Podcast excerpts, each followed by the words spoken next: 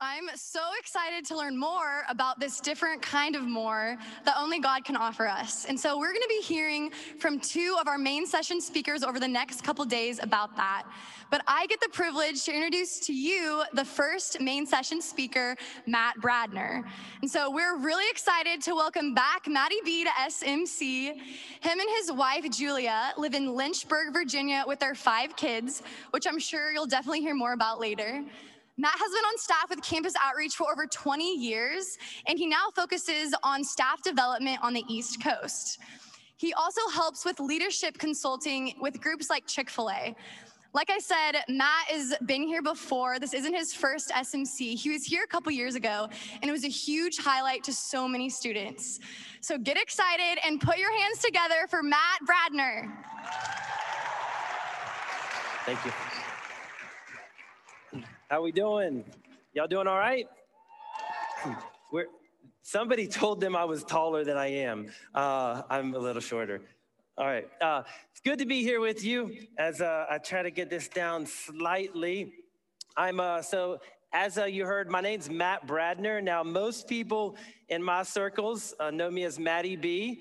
You're welcome to call me Matty B, or if the bald head is too much, Mr. Bradner is fine also but I'm glad to be here. And I'm technically here in Branson alone, but I'm definitely not in reality. I was sent with joy by my home team, the Bradner clan, as we call ourselves. And I figure since I'll be with you three uh, sessions, then it's probably fitting to let you get to know me a little bit. So let's put up a picture of the Bradner clan.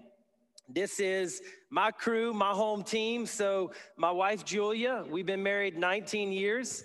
We met while we were both in college. She's a couple years younger than me. And we actually met through being involved in the same campus ministry, not STUMO, but campus outreach. And uh, I quickly developed a friendship with her and got to know her very well. But I waited until she graduated, graduated and then proposed to her. So we've had the privilege of uh, partnering together. One of the things we get to do is we get to encourage couples and families. So we've traveled the country strengthening marriages and strengthening families, and that's been a real privilege for us. My wife, when she's not partnering with me, she's in childbirth work. I told somebody recently my wife is in, in uh, child childbirth work, and, and they said congratulations. I was like, no, no, like not that. She helps other people have babies, but uh, she runs a birth center. She's a midwife assistant, and she is this weird word that some of you will one day discover a doula. So uh, that's Julia and I. Now, when it comes to the Bradner clan, our family culture, we've really bought into this vision that healthy families cultivate unity and celebrate individuality. I'll say it again. Healthy families cultivate unity and celebrate individuality. And what we mean, the vision for family, is that a healthy family is like an orchestra. If you've ever been to an orchestra, the first thing the conductor does is make sure all the instruments are tuned together and then they all play their own unique and beautiful sound, right? We believe that's a healthy family, not united in note, unique in sound, but united in purpose. Who are we? The Bradner family, but unique in person. So we give a lot of time to discovering the unique passions and gifts of our kids and then supporting them and sending them into the world. So let me give you a glimpse of some of the sounds I live with, uh, real quick. So, first, my oldest is my man Isaiah. Isaiah or Zay Zay. Everybody in the Bradner house has nicknames. Zay Zay is 16, and literally, I'm not joking, he's intellectually brilliant. He was smarter than me at like age five. Like maybe I'll give him six or seven. It's not a joke. He's brilliant. Isaiah's a junior in high school. He just took the ACT for the first time.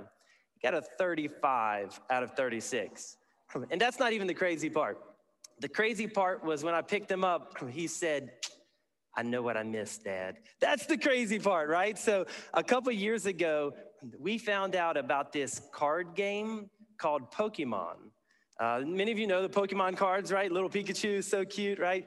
Well, it's a card game, kind of like chess with cards.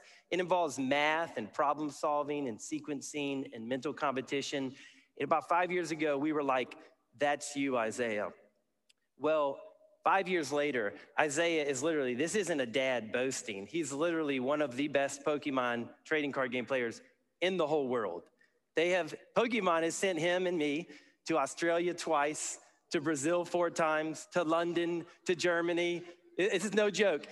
And just this year, because of COVID, we had just got back from Australia and Berlin got canceled. The World Championships in London got canceled. So they created the Pokemon Online Global Championships, POG. And you know who's the 2020 Pokemon Online Global Champion?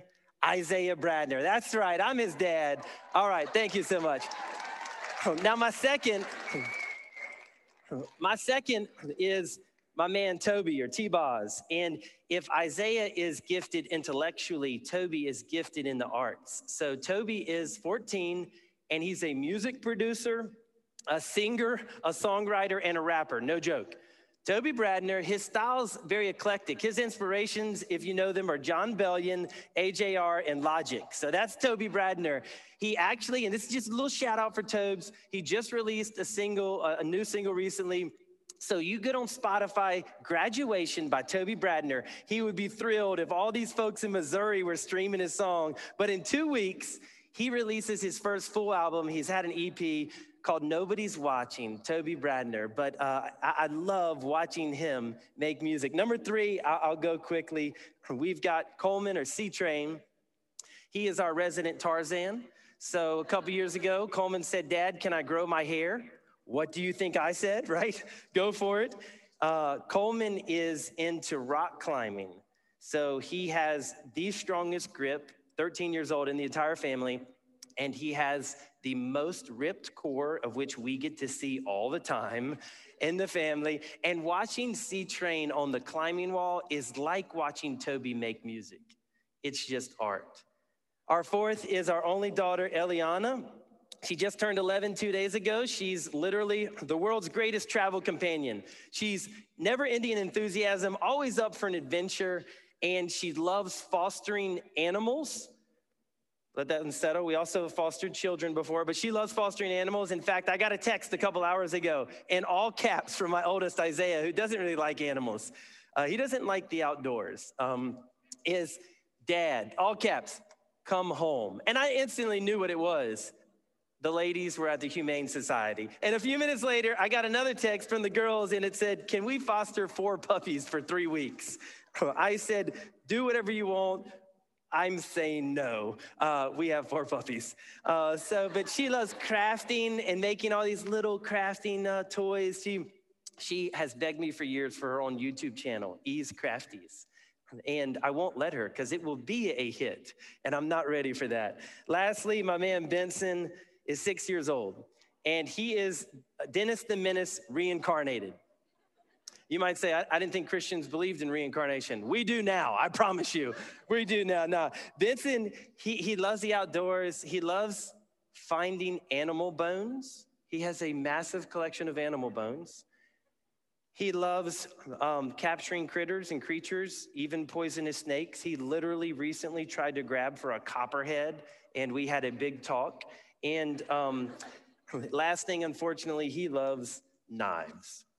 No joke. Um, so sometimes people they see a family picture like this. Uh, so that that's enough Bradner clan. But but sometimes people see a family like this. They hear you've been in ministry, you help marriages and couples, and you hear stuff about kids. And honestly, you just kind of paint the wrong picture. You get the wrong idea in mind. And let me tell you what I mean. So we recently had a neighbor across the street, a young family. They they moved out, and a new young family moved in. And the first time we talked with the new young family, they said, the old family told us that the best thing about living here was that we get to live across the street from you. This is the first time we met them. They said, they said that you're the world's greatest family. And I said, Well, that's because we cuss at our kids in the backyard, not the front. And literally, their jaw dropped, their eyes got big. I'm like, You don't even have to cuss anymore to shock people as a Christian. Just say the word, you know? And I'm like, Look, I was like, like just to be real, we have all the same family problems you do. We, we might have some different solutions connected to our faith, but we live in the same world. And maybe you hear me talking about, about my family and you don't believe me, so let me put up another picture. This is me my first week of college as a freshman. I'm on the far right. Matty B, I got my hair put up in a ponytail. All the hair I'd ever grown still left on my chin. I'm double fisting a cheap beer. And this picture really captures everything that I was about when I entered college. Number one, it was sports. I played college soccer, and these were my freshman teammates. Number two, it was social life. I was all about a good party. And number three, it was just enough school to keep the first two rolling. That's what I was about. And if you would have asked me, give us your top 10 things that you're passionate about entering college, spiritual life would not have been on the list. But interesting enough, a few days after this picture was taken, I actually went to an on campus Christian meeting and I brought somebody with me. So maybe you say, What happened, Matty? Maybe you, you realize there's more to life than sports and social and school. It's time to get serious, prioritize. That sounds good, but that's not how it went down. Here's the real story I was at an off campus party and I needed to refill my red solo cup. And so I went to the beverage station. And at the beverage station was a girl named Lindsay who was on the women's soccer team. And I'd met Lindsay during preseason, and we would talk when we hung out. And I guess I was feeling good. Maybe it was the refill, but I decided that I'm gonna ask Lindsay out. And so I said, Lindsay, you wanna go out next Tuesday night? And she said, I can't. I have plans. I said, Where are you going? She said, I'm going to this on campus Christian meeting. And without even thinking, I said, Well, girl, you know that's where I was going to take you. Unfortunately, it's a true story. Uh, I hope you learn a lot from me the next two days. This isn't it. There's a point to this. It, it actually got worse. She said, Really? Her eyes were really big. Really? And this is the worst part. I said, Yes, God is a big part of my life. And so, anyways, that's how I ended up at an on campus Christian meeting. And I brought somebody the first week of school, and we were there for 15 minutes. And I remember the songs that they sang didn't connect with me, the jokes that they shared didn't land with me. And so I leaned over and I said to Lindsay, You enjoying this? And when she kind of gave me a nah, that's all I needed. So 15 minutes in, we left. And I remember walking out of Holshouser dorm, it was in their student room there, thinking, I guess Christianity is not for me. And then that night, or maybe one or two nights later, I can't remember exactly, I was laying in my bed in my dorm room and I couldn't get four words out of my mind. And this four worded question is what I want to really launch this conference off with. This was the question I couldn't get out of my mind What if there's more? What if there's more? And for me, that night, it was what if there's more life than I'm experiencing? What if there's more to me than I'm believing? And then ultimately, what if there is more to God? What if there's more to Jesus than I'm currently understanding? If I could tonight, the kickoff of SMC 21, I would personally hand each of you that question What if there's more? My number one and only goal this evening in this message is to invite you. Would you be willing to consider with me the next four days and with the other speakers? What if there's more? And would you be willing to take that to Jesus and just see what he says about it? That's the goal. I love starting a conference off with what if there's more for two reasons. Number one, what if is not a conclusion? It's a question. I cannot make any conclusions for you.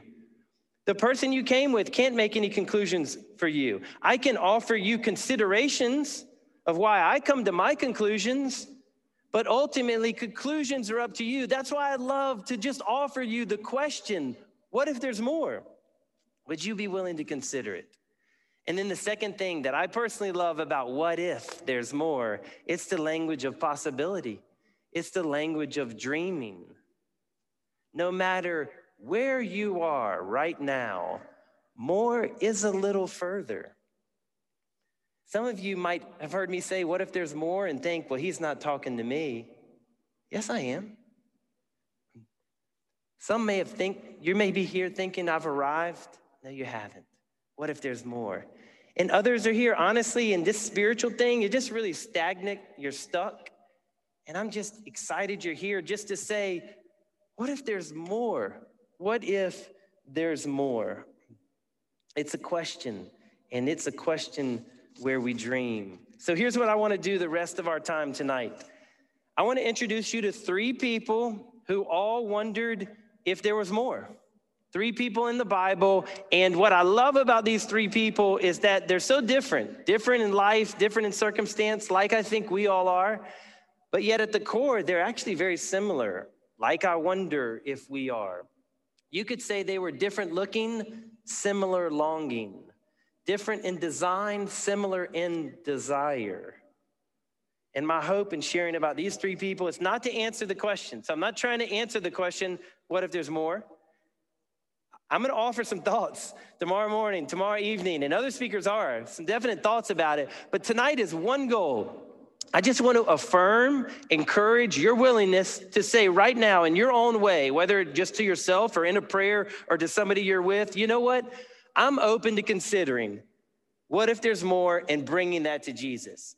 That's all I want to do is sharing these three people is just to encourage you, like, consider with me and let's see what Jesus has to say about it. All three of these people wondered if there was more. So, who do we have? We have a scumbag who wants to see more, we have a hurting woman who wants to heal more, and then we have a religious teacher who wants to talk more. I think that probably covers most of who's in the room, right? You got those who are religious, you're spiritual. You have those who are hurting, and then you have scumbags, right? I'm looking for elbows. Um, my, my friends would have elbowed me. Uh, so let's look at the scumbag. We'll start with the scumbag who, whose name is Zacchaeus. Luke 19, he, Jesus, entered Jericho and was passing through. There was a man named Zacchaeus who was a chief tax collector, and he was rich. He was trying to see who Jesus was, but he was not able because of the crowd since he was a short man. So, running ahead, he climbed up a sycamore tree to see Jesus since he, Jesus, was about to pass that way. There's so much here. I'm just capturing it in a few thoughts. But let's be clear from the beginning Zacchaeus was a scumbag, he was a chief tax collector. Now, Rome governed the land that Jesus and the Jewish people lived in at that time, that we now know as Palestine, Rome governed it. And one way they did it was that they put a heavy tax burden on the people in order to live in their home. And not only did Rome put this heavy tax burden, but you had scumbags like Zacchaeus, who were of Jewish descent, who said, Hey, Romans, I'll help you put this heavy tax burden on my people as long as you let me take an additional cut and ask for more than you want. So you see what Rome was taxing them, and he said, You know what? I'm going to tax them a little bit more to give Rome the money. And guess what? He was rich, it was working for him. He was a scumbag, but what I love about Zacchaeus was this you would assume he would not be interested spiritually you would assume this guy, he doesn't care about people. This guy has all the money he wants. But he clearly wonders if there's more. Something was going on with Zacchaeus where he said, What if there's more than the money? What if there's more than the power? And he hears Jesus is coming through. And so he says, I want to see more. And then as the crowd is starting to gather right where Jesus is going to walk, it's like Zacchaeus has a flashback. I mean, think about this. It's like he has a flashback to every parade he's ever been to as a child or an adult. And he realizes as people are gathering, I ain't going to see anything. I'm a wee little man. You know what I'm saying? Like he's like, once again, you know, Santa comes by and I don't see him. Now, obviously, Santa, he had not been to a Santa parade, but you get the point, right? And he could have stopped. He could have stopped again I'm not going to see anything. But he didn't. For some reason, he was willing to put the extra effort and he goes and climbs a tree and waits because he wants to see a little bit more. And I don't know, maybe some of you resonate with that. You are like me as a freshman in college. Everybody would assume your sports, your social life, your school, you're not spiritually interested, but yet you were. You were. You wondered if there was more. And every single one of you had so many reasons to not be here, but for some reason, you made it work. You climbed a tree. You said, you know what? I could just say, oh, sorry, it's not going to work out, but I want to see more. Maybe you resonate with Zacchaeus. Pause that story. The second person is a hurting woman who wants to heal more. In Luke 8, we read this When Jesus returned, the crowd welcomed him, for they were all expecting him. And, and just so you know, the picture here is that this mob of people is developing around Jesus. Just then, a man named Jairus came. He was leader of the synagogue. He fell down at Jesus' feet and pleaded with him to come to his house because he had an only daughter about 12 years old and she was dying. While he was going to Jairus' house, the crowds were nearly crushing him. So imagine the crowds, a throng of people, all following Jesus as he's going to this girl's house. And here's what we have a woman suffering from bleeding for 12 years, who had spent all she had on doctors and yet could not be healed by any, approached him from behind and touched the end of his robe. And immediately her bleeding stopped. There was a woman who was at the end of her rope, so to speak. She was hurting and she had been for over a decade. She was hopeless. She spent she was broke. She spent all of her money and nobody could help her. They just made her worse. And here in this crowd of people, all of a sudden, what's the buzz? Well, Jesus is coming through. And she gets a flicker of hope at the end of her rope. And she sees he's right there. What if I touched the end of his robe. And so, hidden in a massive mob of people, she makes a last ditch effort to touch Jesus. And maybe you feel like that tonight. Maybe you're here and, and honestly, um, you are hurting. You have been hurting. You feel at the end of your rope.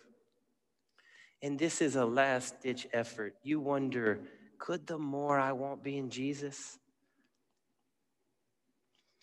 Pause the second story, and here's the last. The third person is a religious teacher who wanted to talk more.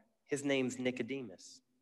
And in John 3, we find there was a man from the Pharisees named Nicodemus, a ruler of the Jews. And, and I'll pause there. Um, essentially, uh, Nicodemus is what we would know. The Pharisees were the leading religious group of the time, and he was a ruler of the Jews. He was essentially a Bible teacher, a Bible professor that we know of and, and he wanted more. And by the way, just think about this. You've got a leader from the secular world, Zacchaeus. I wonder if there's more. And you've got a leader of the spiritual world, Nicodemus. I wonder if there's more. And so we're told that Nicodemus came by night. It's very interesting that John wants us to know that he came at night. Why does John want us to know that? Well, first, I think because he actually came at night, right? But, but why? But why did Nicodemus come at night? This is kind of conjecture. We're just trying to figure out maybe why, what would be the motives. And there's three real options. Number one, Nicodemus was busy during the day, right? He had a job, night was his only option. That's a legitimate option. Number two, he knew Jesus was busy during the day and he wanted to talk to him alone. And so night was his only chance. Or number three, which is what I personally believe because of who and um, how and who Nicodemus shows up later in John with, I believe that Nicodemus came at night because he was a little afraid.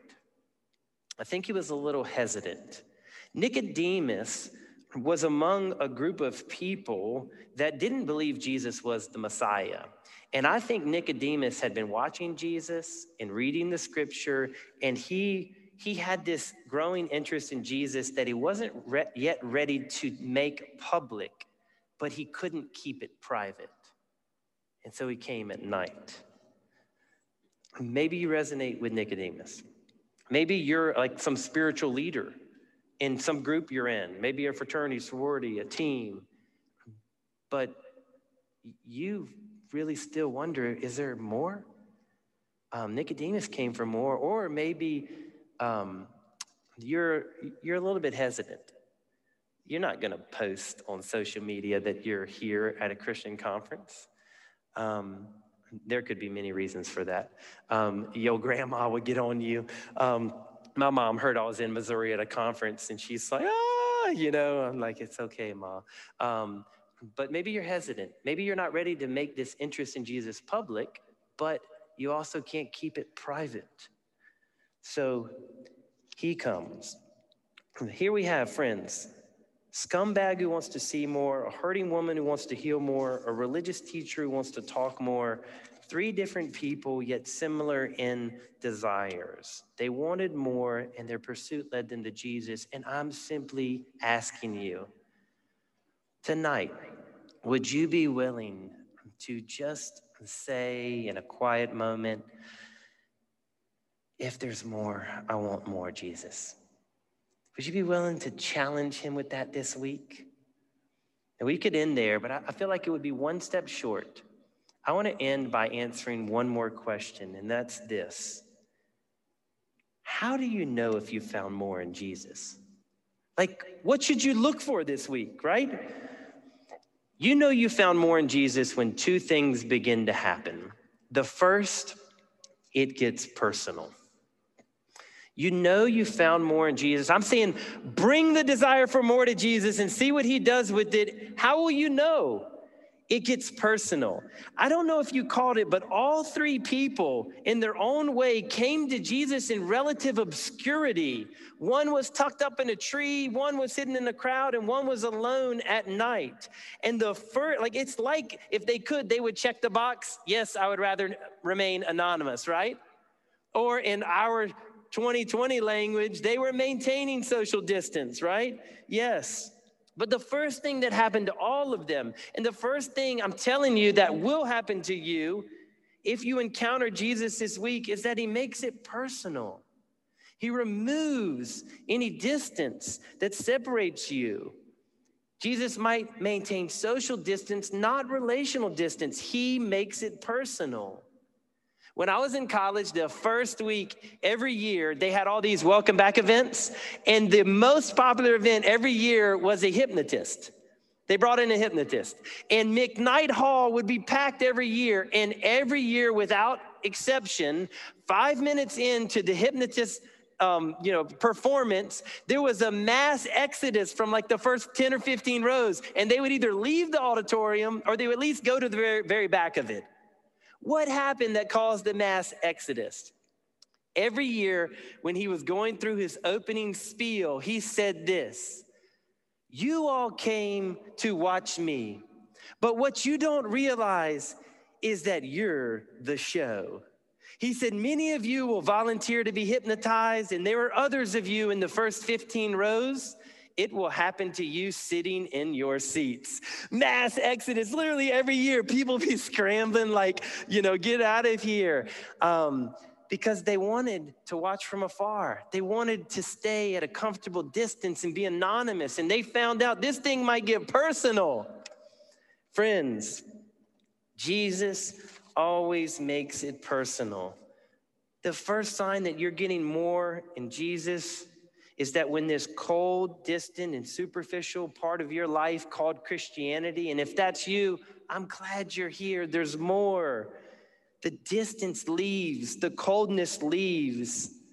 If you've came to get a view of Jesus from the cheap seats, I'm here to tell you if you meet with him this week, it will get personal. The second thing Jesus does, and you should look for this week, and I'll end with this is your expectations are exceeded. I'm not talking about a hotel or conference or, or, restaurant expectations. I'm talking about an awareness of who God is and what he does for you. Jesus always exceeds expectations. He goes further than we thought, he gives more than we desired. Here's a way to think about it we come to Jesus with a desire for more, and we leave with more than we desired. This is just what he does. We come to Jesus with a desire for more, and we leave with more than we desired.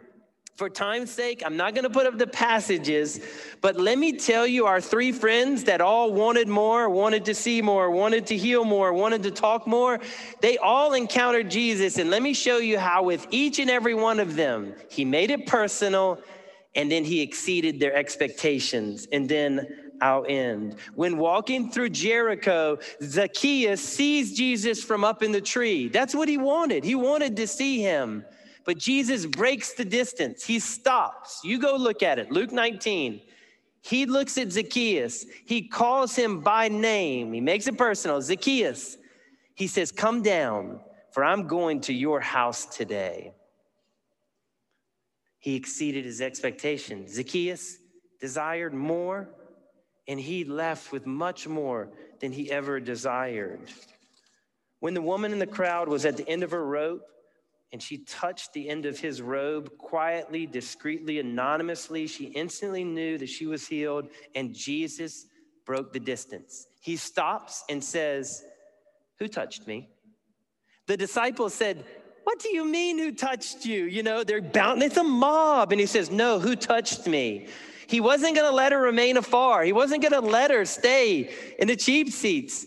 He wanted a personal encounter. And when she realized she could not hide, it says she came down trembling in fear. She told him everything that had happened to her, all that she had been through, all that she had suffered, and how she had touched his robe and she was healed. And the text makes it clear. She thought, when he knows it was me, he'll remove the healing. And then he exceeded her expectations. He said, Daughter, your faith has healed you. Go in peace. You are well. She thought she would be cast away. And he said, No, we're going to make it personal and I'm going to exceed your family, uh, your expectation. You have become my family. And lastly, Nicodemus wanted to talk to Jesus. Jesus instantly engaged him in a personal way. I know you're a teacher, a religious teacher. Nicodemus comes to Jesus and he says this Jesus, I we know that you wouldn't do the things you're doing unless God was with you. And he felt proud that he that he was concluding that. And Jesus exceeds his expectations. He says, Nicodemus, if you are to enter the kingdom of God, God must be with you. In other words, you come excited that God is with me. The very God that's in me and with me can be and must be in you mind blown, expectations exceeded. This is what he does. Friends, three people, different circumstance, different life, same desire. They wanted more. They went to Jesus to find it. And with all of them, he makes it personal. He exceeds expectations. So this week, look for more in Jesus in the, in the sessions, in, in the, the breakouts, the encounters, and watch for when he makes it personal. Watch for those moments like this where you're reading the Bible, and maybe this is new to you, and all of a sudden you, you feel like this reading me. That's one of those moments. He's making it personal. Watch where something you've been wrestling over and you've been thinking about, and, and somebody speaks right to it. He's making it personal. And last, watch for him to exceed your expectation. Watch for you to begin to think wait, this God thing, this Jesus thing, this Christian thing is so much bigger and so much better than I ever knew it was. I brought this desire for more and I leave for more than I desired. Let's pray. Heavenly Father, we thank you so much for this opportunity to be here. I'm grateful that You've created this space where we can consider what if there's more? And we bring that to you, Jesus. And, and we ask if you are who you say you are, if your word is not dead words on a page, but living and active, then show up this week. Make it personal with us, exceed our expectations. There's nothing, if you are God, then there is n- being underwhelmed is not a thing. Overwhelm us, God, we pray. In Jesus' name, amen. Have a good evening.